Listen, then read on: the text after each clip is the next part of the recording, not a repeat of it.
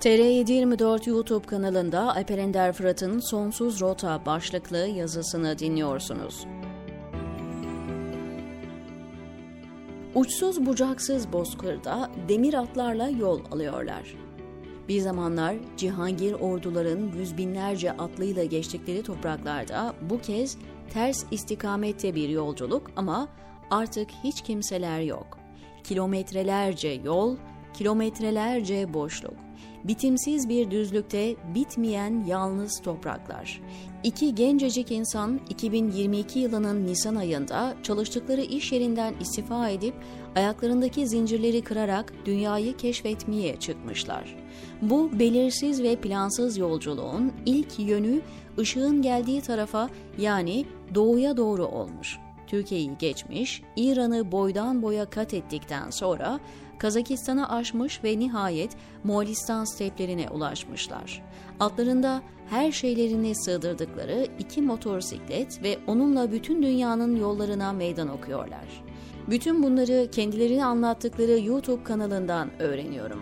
O kanalın ismi de en az giriştikleri iş kadar güzel, Sonsuz Rota koskocaman bir dünya ve bu dünya içinde milyarlarca hikaye o milyarlarca hikayeden bahtlarına düşenleri görebilmek için göze aldıkları yüz binlerce kilometrelik bitimsiz bir rota. Fazlasıyla kıskandırıcı. İzlediğim bir videolarında Kazakistan'ı geçip Moğolistan topraklarına girdikten sonra geceyi bozkırda kurulmuş bir Moğol çadırında geçiriyorlar. Sabah olup buradan ayrılırken söyledikleri sözde bir o kadar kıskandırıcı. Sonsuz offroad'a hazır mıyız?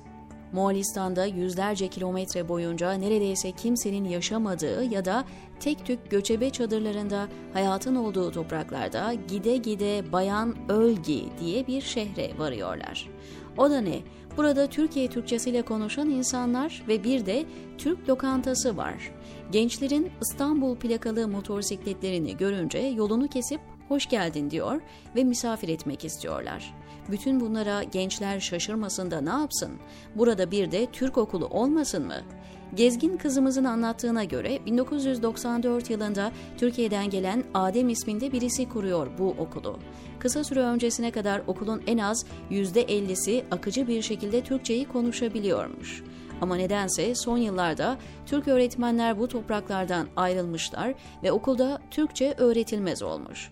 Türkiye'den yola çık, binlerce kilometre yol yap, kuş uçmaz, kervan geçmez, Asya steplerinde bir Türk okuluyla karşılaş ve bu okul sayesinde Türkçe konuşup Türkiye'ye büyük sempati besleyen insanlarla tanış. O bölgede yaşayan her insan o okulun öğrencilerini ve öğretmenlerini çok güzel cümlelerle yad etsin. Tek bir kişi okullar ve öğretmenleri hakkında kötü bir cümle kurmasın. Hayal gibi. Buna benzer bir hikayeyi fotoğraf sanatçısı Arif Aşçı'dan dinlemiştim. Arif Aşçı, Çin'den deve sırtında yola çıkarak tarihi İpek yolunu yeniden canlandırmıştı.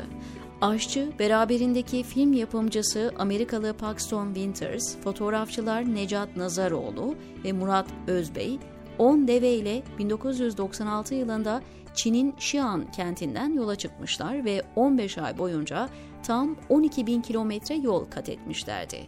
İpek yolu seyahatleri Çin'den sonra sırasıyla Kırgızistan, Özbekistan, Türkmenistan ve İran'a geçip Türkiye'ye ulaşmıştı.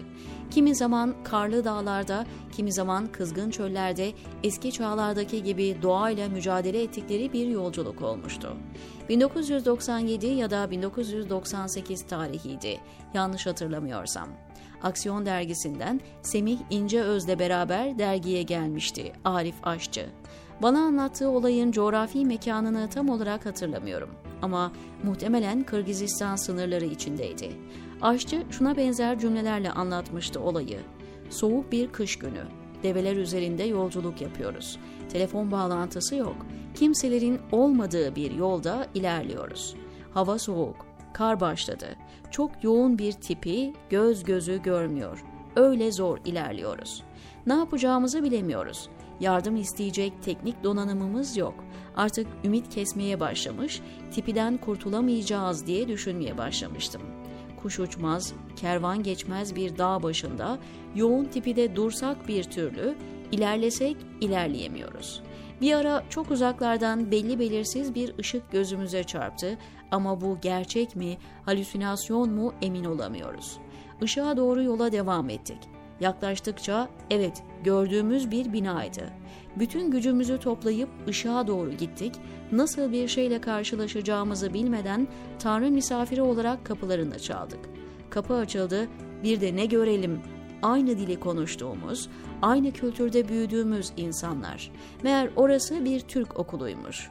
Bizi içeri alıp ağırladılar, yedirip içirdiler, iliklerimize kadar ısındık. Cehennemden cennete geçmiş gibiydik.'' Evet yakın bir zamana kadar yeryüzünün her tarafında kuş uçmaz, kervan geçmez bölgelerde bile Türk okulları vardı. En son sosyal medyada popüler olduğu için burada yine anmış olayım. Nepal'deki Türk gezgininin karşılaştığı Türk okulu mezunu kızımızın hikayesinden herkes haberdar oldu. Muhtemelen dünyayı gezen Türkler bunlar gibi binlerce olayla karşılaşıyorlardır. Lakin okullarla ilgili iyi şeyler söyleyenleri terör mahkemelerinde yargıladıkları için insanlar bunlar gibi cesaretle olayı anlatamıyorlar. Daha 3-5 yıl öncesine kadar dünyanın yüzden fazla ülkesinde binlerce Türk okulu Türk kültürünü, dilini, müziğini, misyonunu her yere taşıyordu. O coğrafyada insanlar Türkiye sevgisiyle büyüyor, Türkçe uluslararası bir lisan gibi insanların öğrenmeye can attığı bir dil muamelesi görüyordu. İngilizlerin, Çinlilerin at oynattığı coğrafyalarda Türkler var olmaya başlamıştı. Sonra 15 Temmuz diye bir tiyatroyla bu okullara da musibet gibi çullandılar. Türkiye Cumhuriyeti'nin tarihinde çıkardığı tek uluslararası markaya hırsızları musallat ettiler. Kendilerine yerli ve milli diyen bir hırsızlık güruhu binlerce okulda tek bir çakı bile bulamadan Türk okullarını ve öğretmenlerini terörist olarak yaftaladı. Türkiye Cumhuriyeti'nde iktidar olanlar devlet eliyle özel ekipler kurup bu okullarla can hıraş bir şekilde mücadele etmeye başladı. Şimdi bu coğrafyalardan Türkler çekildi, meydan tekrar İngilizlere, Çinlilere, Ruslara kaldı, diyor Alper Ender Fırat, TR724'deki köşesinde.